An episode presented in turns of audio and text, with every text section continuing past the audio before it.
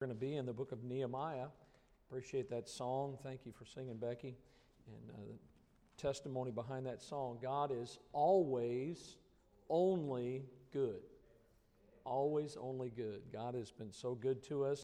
And we're going to continue our series tonight on this matter of God using ordinary people in an extraordinary way. And when I think about myself or any of us, that's exactly what we are. We're ordinary people. If you look at the definition in the dictionary on this matter of being willing, and that's what we're going to be talking about tonight. It's actually an adjective. It means inclined or favorably disposed in mind, to be ready, prompt to act or respond. It says here to be born, B-O-R-N-E, or accepted by choice or without reluctance. And many times when we're asked to do things, we're asked reluctantly, many times we'll say, well, why?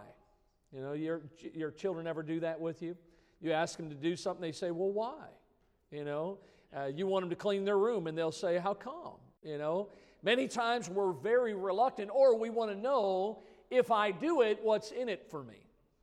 And I'll tell you that we need to be in our lives, we just need to be inclined, disposed in mind, just be ready to do whatever we're asked to do.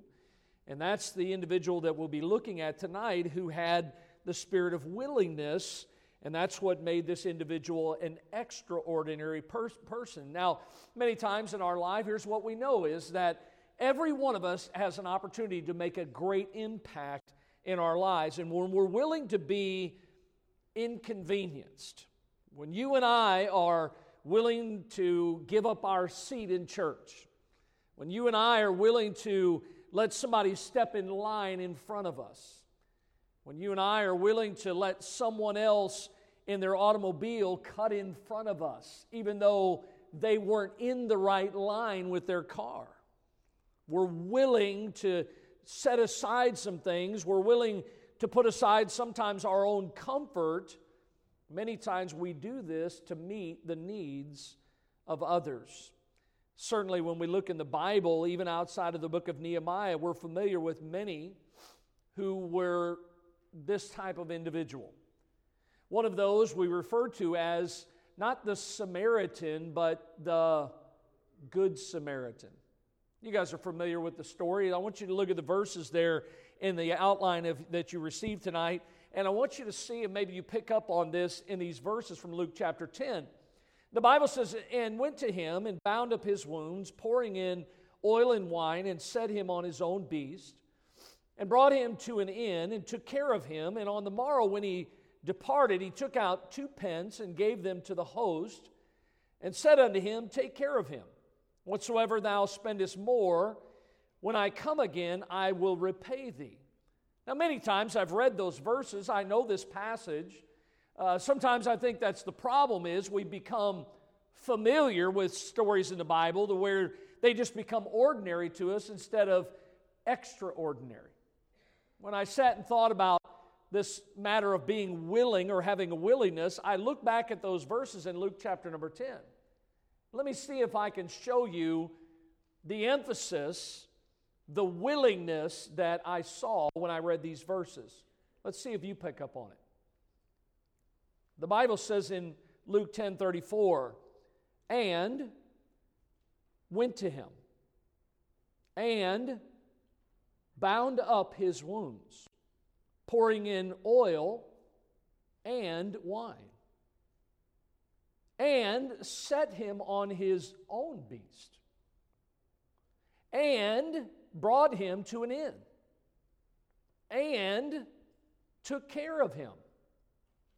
And on the morrow, when he departed, he took out 2 pence and gave them to the host, and said unto him, take care of him, and whatsoever thou spendest more, when I come again, I will repay thee.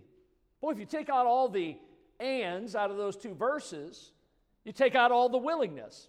I mean, that individual could have just said, hey, look, somebody just take care of him, throw some money at him, and then walk away. But no, it was one thing after another. There was no end to his willingness. He was inconvenienced. Certainly, if you put this individual on his beast, then guess what? He had to walk. Certainly, if he took out his money and he gave it to the person at the end, that was money that he had to do without. I think about how that as he was doing all this, guess what he was giving? His time. He was being inconvenienced in so many ways, but he was willing to do it. He was favorably disposed in his mind. And this is the kind of individual that we're going to study tonight by the name of Nehemiah. Nehemiah was a man that understood the matter of this impact on other people's lives. Nehemiah was no doubt a fearless leader. He was a man that was used by God to complete a massive work for the people of God. I mean, it was an undertaking that honestly many people would have never even dreamed of doing.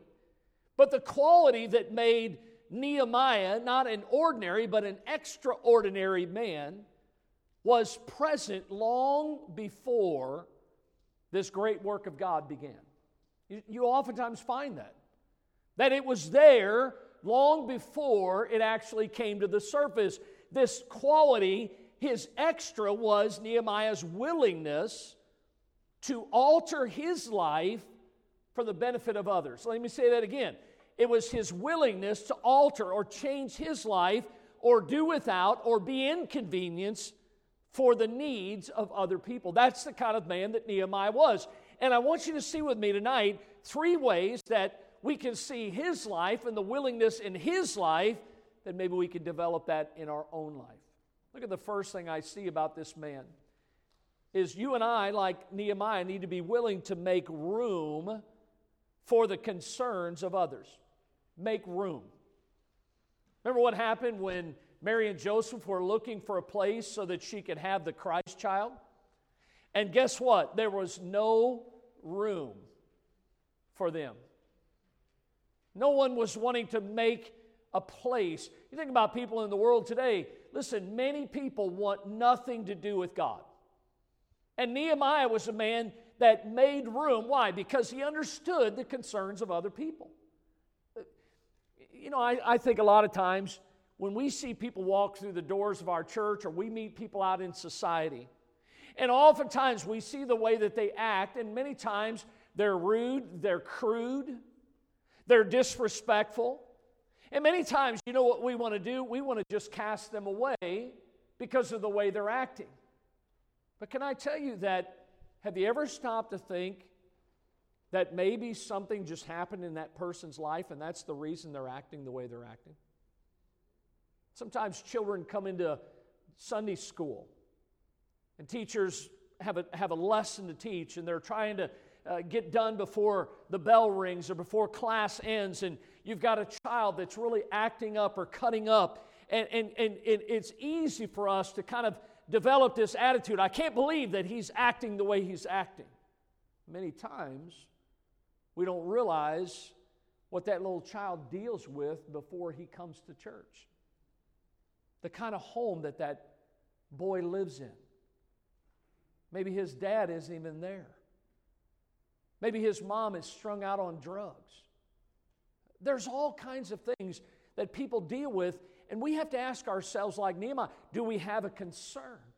Are we willing to care for those that have needs in their life? I want you to look at the first two verses in this book, known as the book of Nehemiah. In chapter 1, the Bible says here, the words of Nehemiah, the son of Hakaliah, and it came to pass in the month Chislev, in the 20th year, as I was in Shushan the palace, that Hanani, one of my brethren, came, he and certain men of Judah, and I asked them concerning the Jews that had escaped, which were left of the captivity, and concerning Jerusalem.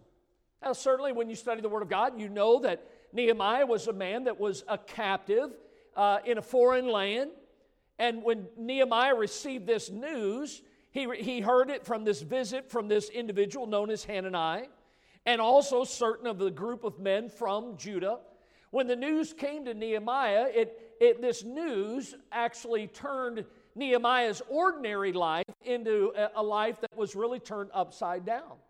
You see, he knew that Hanani and those individuals that were with him, that they had a greater knowledge or understanding of the situation back in his homeland.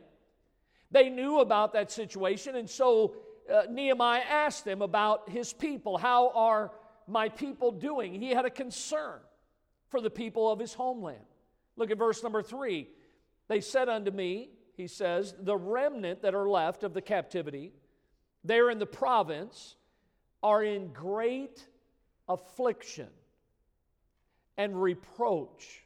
The wall of Jerusalem also is broken down, and the gates thereof are burned with fire. In other words, Jerusalem as a city had been devastated, and the survivors of that devastation were now living their lives in fear and in poverty. And this was the news that came to Nehemiah. The city walls and the gates, which had been designed to protect them, to keep them safe, they had been destroyed. I mean, this was something that was of the utmost importance back in the day, that the walls around the city would keep them safe. They had been destroyed. Nehemiah was sincerely, when he hears this news, he was interested. He was concerned about the welfare of these people. And it was this that Nehemiah heard. Now listen, while he heard this news, certainly there was a lot going on in his life. I mean, yes, he was in the palace in Shushan, but understand, he was a captive. He wasn't living his life in ease. I mean, he wasn't where he wanted to be, but nonetheless, he heard this news as things were going on in his own life, because Nehemiah understood, hey, listen, just like Miss Becky saying, God's been only good to me always. Because here he was, unlike other people. Nehemiah found himself in the palace. He was fortunate enough as a captive to enjoy maybe some comforts in the palace, but he was living a life of restricted freedom. There were some things he was allowed to do, other things he could not have done, and that certainly had to have some complications in the life of Nehemiah. But the amazing thing is, with all that was going on in his life, Nehemiah was willing to think outside of his own situation. In other words, when he heard the news and he inquired and he heard this news, Nehemiah didn't think about himself. He began to think about others. Jesus came to seek and to save that which was lost. He never had a place to lay his head down. Jesus came not to be ministered unto, but to minister. Jesus' whole life was about doing the will of his Father that sent him and to care for others. I mean, how many times do you read in the Bible where Jesus stops? Remember when he was going through the crowd and Jesus says, somebody touch me. And his disciples, they're almost like, are you kidding? There's so many people here. I mean, people are pushing and shoving and bumping into each other, and you want to know who was it that touched you? Jesus said, I perceive that virtue has gone out of me. Somebody in faith reached out and touched me. Jesus cared about everyone. His disciples, you know, they were good Baptists. They wanted to go in town and get something to eat. And Jesus said, I must needs go through Samaria. Why? For one woman that no one wanted anything to do with. Jesus was concerned about others, and Nehemiah was the same way. He was willing to think outside of his own situation. I was thinking about Nehemiah, and there's so many here I could use as an example, but the person that first came to my mind was one of our ladies that sits back there on the back row, that oftentimes every Sunday she's brought into church in a wheelchair. She sits on that back row back there with her husband and her daughter. Every Sunday, before I say anything to her, she says to me, how's your family? Every Sunday, she says to me, how's your mom? And I know what she's going through. And I think to myself, how can she be that way? Because she's willing to put aside her own situation. Oh, that God would give us more Joyce Chens that would care about others the way she does, or the way that Nehemiah did, The Bible says in Philippians chapter 2 and verse 4, look not every man on his own things, but every man also on the things of others. That's the type of man Nehemiah was. Nehemiah, listen, he truly cared. See, a lot of people say they do, but Nehemiah really did care.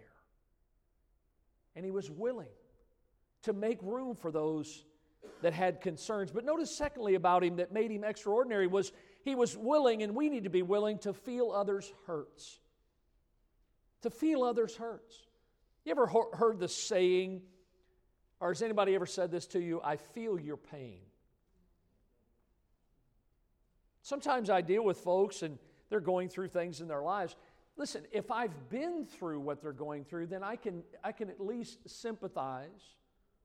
I can at least say, listen, I understand what you're going through.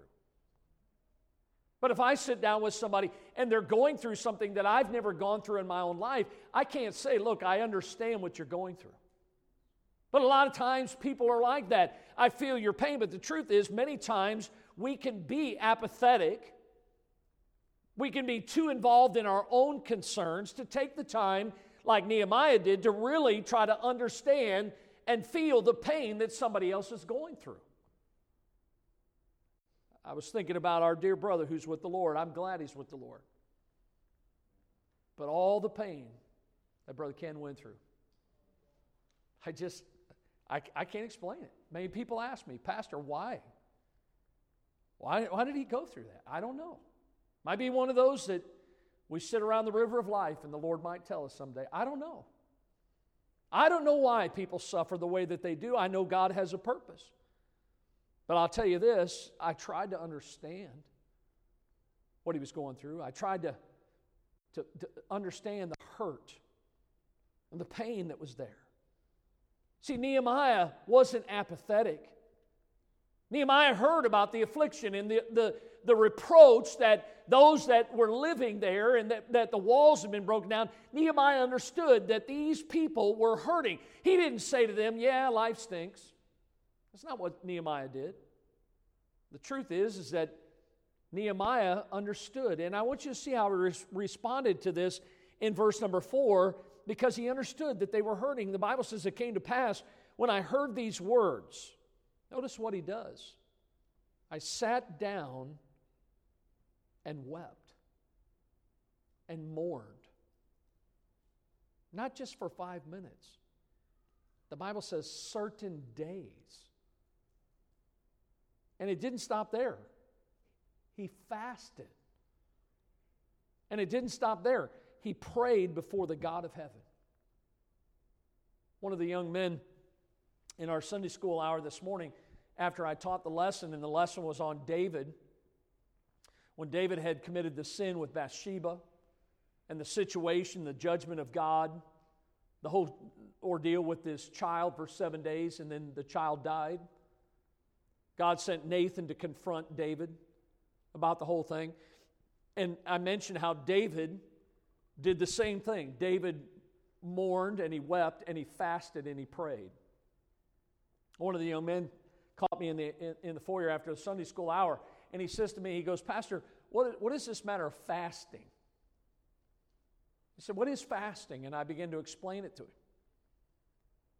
And he kind of looked at me. He didn't really understand it.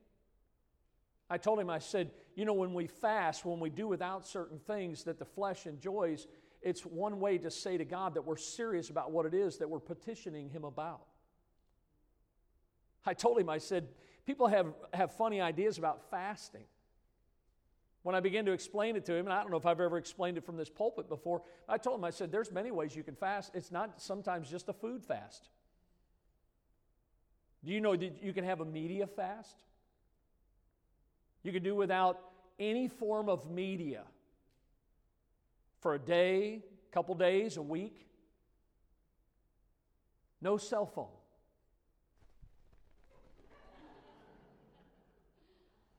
That's how some people would be. I've known some people who have done not only a media fast, I know some of you would really struggle with this one. They did a coffee and soda fast. That's denying the flesh. We just might have a revival. But how many of you know that if you fast from coffee and soda, that you're showing God how serious you are? See, that's the way Nehemiah was. He was willing. He understood the hurt of these people. And the Bible says he wept and mourned and he fasted. I mean, he thought about their pain. And when Nehemiah thought about their pain, guess what it did? It brought pain. Their tears brought tears to him. Somebody said a long time ago, compassion is having their hurt in my heart. Remember how Jesus wept over Jerusalem? I'm going to be honest with you, and I know a lot of Jews wouldn't like this statement, but Jesus wasn't weeping over a city. Just like the church is not a building. Jesus was weeping over the people of God. Nehemiah thought about these people. In Jude chapter 1, which is the only chapter, verse 22, says, and of some have what? Compassion. Notice making a difference. We make a difference in people's lives when we understand their hurts. Somebody defined compassion as the feeling or emotion when a person is moved by the suffering or distress of another and by the desire to relieve it. Look what it says in Romans 12, verse 15. Rejoice with them that do rejoice, and weep with them that do weep. When was the last time you or I grieved to watch someone go through a trial? We actually shed a tear for someone that was hurting. See, Nehemiah, instead of reacting like many people would, Nehemiah was willing to feel their pain. He was an individual that wasn't apathetic or indifferent to them. And you and I, we are called in our lives as Christians to step in and to lift other people's burdens. The Bible says, bear ye one another's burdens, and when we do, we fulfill the law of Christ. I love that word there. When it talks about bearing one another's burdens, it actually means, it's a military term, it means to take their backpack and put it on you. Now here's the issue. You're already carrying one. God says, I want you to carry yours and theirs. And when you do that, you're fulfilling the law of Christ. See, Nehemiah's extra, you know what it was? His willingness to be burdened with others' pain. And Nehemiah was a man that was grieved right along with them. See, I see his willingness to feel others' hurts. But then notice the third thing I see about him is that he was willing, and we need to be willing to act in response to the need. You know, my pastor always uses the quote, see the need, take the lead.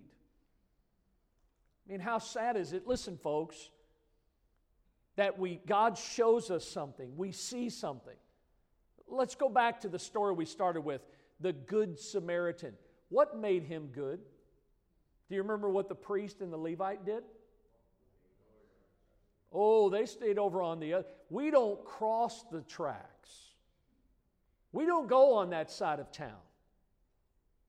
They walked. Religious people wouldn't do a thing. But here comes a Samaritan, a half-breed Jew,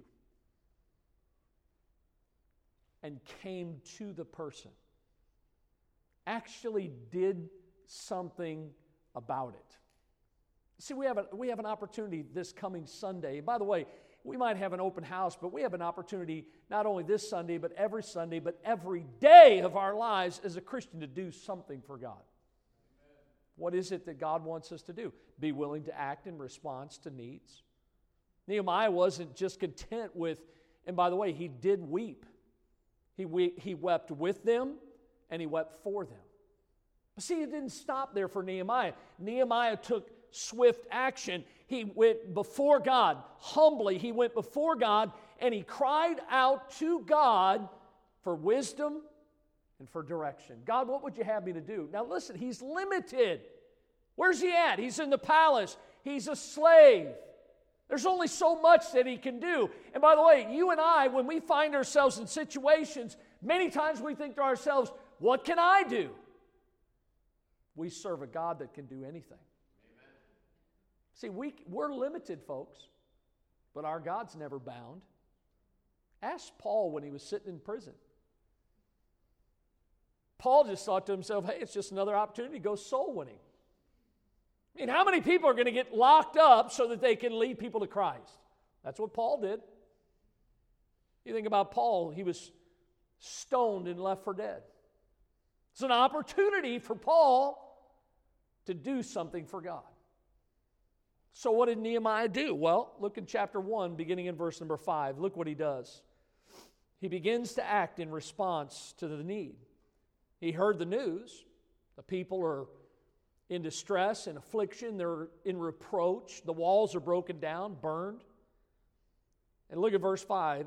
He said, I beseech thee, O Lord God of heaven, the great and terrible God, that keepeth covenant and mercy for them that love him and observe his commandments. Let thine ear now be attentive.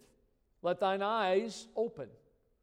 And that thou mayest hear the prayer of thy servant, which I pray before thee now, day and night, for the people, the children of Israel, thy servants, and confess the sins of the children of Israel, which we, notice the plurality there, that means he included himself.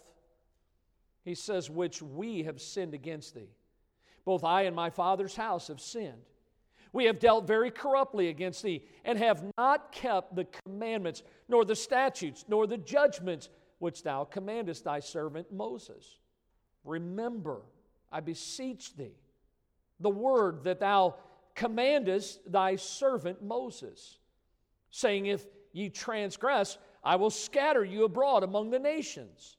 But if ye turn unto me, and keep my commandments, and do them, though there were of you cast out unto the uttermost part of the heaven, yet will I gather them from thence, and I will bring them unto the place that I have chosen to set my name there. Now these are thy servants. Can you hear him? He's praying, but he's really talking and reminding God. There's nothing wrong with that. You ever prayed your Bible? And he says right here, these are thy servants. He says, thy people, whom thou hast redeemed by thy great power and by thy strong hand. O Lord, I beseech thee, let now thine ear be attentive to the prayer of thy servant and to the prayer of thy servants who desire to fear thy name. And prosper, I pray thee, thy servant this day, and grant him mercy in the sight of this man, for I was the king's cupbearer. Here he is. He sees this great need. He's understanding the hurt that these people are going through. And his first action, yes, was to pray for them. There was a great need here. And while he's praying, he admits that the whole reason that they're in the shape that they're in, just like David we looked at this morning, was the sin that led to the problem at hand, that he was boldly reminding God of the promise that God had made to his people through his servant Moses. More than that, David says, listen, God, we don't deserve it, but we need your mercy. And when these people were hurting and they had this need, sometimes, listen, there is more than we can do than prayer and pray. But whatever else we do, it has to start with prayer. Notice, I want you to see what one of the great missionaries of old, J. Oswald Sanders, said, prayer does not outfit us for the greater work. Prayer is the greater work. He says it's got to begin with that. A preacher of days gone by, A.J. Gordon, he said, you can do more than pray after you have prayed, but you can never do more than pray until you have prayed. And that's what Nehemiah did. He prayed to God, but then he took the next step. I mean, God began to work in his life. God had blessed his life. God had given him this position as a cupbearer to the king. Listen, I'm going to tell you something. It might not have been the most glamorous job. Remember, you ever try this with your kids? You know, they get something to eat, and you know it's good, and you're like, listen, you need to let Dad taste that to make sure it's okay. You ever done that with your kids? And you keep eating, and your kid looks at you and says, hey, that's my food. But see, the reason that the king had a cupbearer is because people were always trying to kill the king. They would poison the king. I mean, can you see people lining up saying, I want to be the cupbearer for the king? No, there wasn't people standing in line for that job. But it was a privilege to be the cupbearer for the king. And he knew that God had blessed him. Some of you, listen, I understand. You work, and some of you work for some of the most evil and wicked people that probably live in this area. But can I tell you, God has blessed you with a job. Now, I know sometimes you're like, Pastor, you come to work with me tomorrow, and you deal with what I deal with day in and day out. Listen, you know what's worse than the job that you have? No job. See, Nehemiah, look, he understood, I've been blessed by God.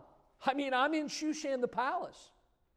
And that job that was given to him by God, here's the best part of it was, that job just happened to have with it access to power and influence. He was the cupbearer to the king. Many other people did things in the palace, but they didn't have the privilege to be in the presence of the king the way that Nehemiah did. And he understood that this was something that God gave him, that opportunity. And here's what Nehemiah did. He took advantage of that. See, when he had an opportunity, he approached the king. Look at chapter 2 and verse 5. And here's what he says. I said unto the king, if it please the king.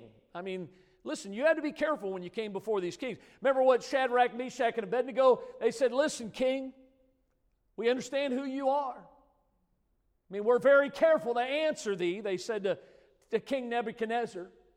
And so here's Nehemiah. Nehemiah says, look, I understand that this is the king. He can do what he wants. And so he was God gave him wisdom on how to approach the king. And he says, if it please the king, and if thy servant have found favor in thy sight. Now, who is it that gives us favor with people? God does. And he says, listen, if I've been a good servant, if I found some favor in your sight, watch what he says, that thou wouldest send me unto Judah, unto the city of my father's sepulcher, that I may build it. Now, you know what happens when the king lets him go? That means somebody else has to do his job. But he asks this, he requests this, and amazingly, and by the way, this is how our God is, the king agrees to it. I mean, we won't go into the story tonight, but he allows Nehemiah to go back to his homeland. It's really remarkable. The journey there, the provisions, I love the whole story. This is one of the greatest stories on leadership that you find in the Bible. Here's a good one is that as he goes back, the Bible tells us that Nehemiah undertakes this wall-building project. Anybody remember how many days it took him to rebuild the wall? Yeah, somebody's been reading their Bible, 52 days, less than 2 months. That shed that's out there on the back of our property, it went from April to December to put up a 20 by 20 hollow shell with no electricity, no running water. It took that long for a little building like that, but in 52 days, they built an entire wall around the city of Jerusalem. I say, that's amazing. That's our God. You see, Nehemiah had an opportunity, and he didn't just oversee the job. You study the book yourself. Nehemiah was right there in the middle of what was going on. He took to heart this matter about bearing one another's burdens. I mean, strategically, he set the people on the wall, and they worked with a trowel in one hand and a spear or a sword in the other hand. Hey, they were watching out. You read the story how his burden that he had for these people and for this city, that it was put to the test in the book of Nehemiah when he encountered resistance from some hostile neighbors. I mean, they said, hey, listen, why don't you come on down from that wall and let's have us an ecumenical meeting and let us discuss the plan of God for the ages, and let's just be a one world order. And listen, our God is your God. And Nehemiah says, no, I'm doing a great work. I cannot come down from this wall.